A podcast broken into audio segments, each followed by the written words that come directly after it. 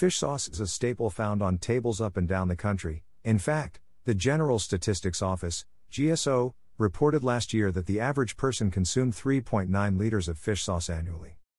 However, the industry is at risk of overexploitation as producers attempt to keep up with demand. The issue was addressed during a workshop held by the Vietnam Fish Sauce Association, Vietnam Fisheries Society, and the Research Institute for Marine Fishery, under the Ministry of Agriculture and Rural Development, MARD, recently. Speaking at the workshop, MARD Deputy Minister Phung Duc Tien said that by 2030, Fishing output may reduce to 2.8 million tons while aquaculture production would reach 7 million tons because the current fishing intensity was too great. The GSO reports that Vietnamese fish sauce productivity last year reached nearly 380 million liters. The fish sauce processing industry has generated jobs for 10,000 people and millions of fishermen, traders, and salt makers. The processing industry shows great potential, however, its export turnover left behind the production capacity by 12.6% compared to total production output. Vietnam's export of fish sauce to Asian countries accounted for 54%, Australia with 18%, the European countries with 13%, and the US with 13%.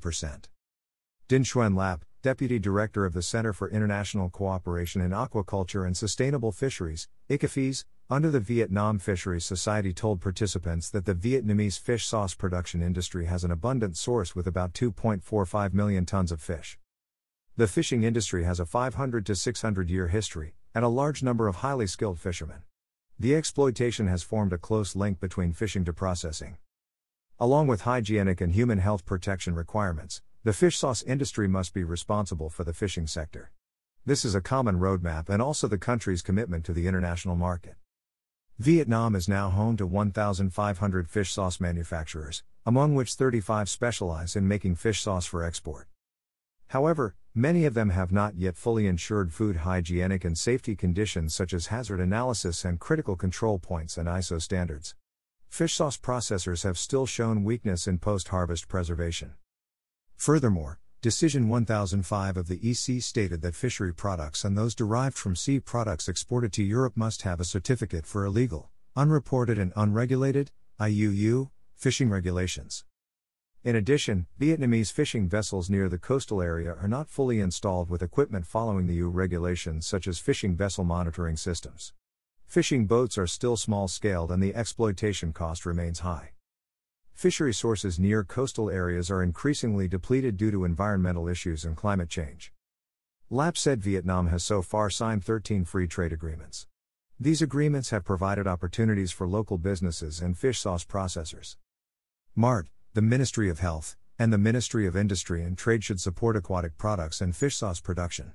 Foreign clients, interested in Vietnamese fish sauce, are a huge opportunity for domestic fish sauce makers. To promote the fish sauce industry, LAP suggested conducting community based resource management models by working towards sustainable exploitation of aquatic resources. Close links between the Fish Sauce Association and fish sauce makers should be further enhanced to bring more Vietnamese fish sauce to foreign markets.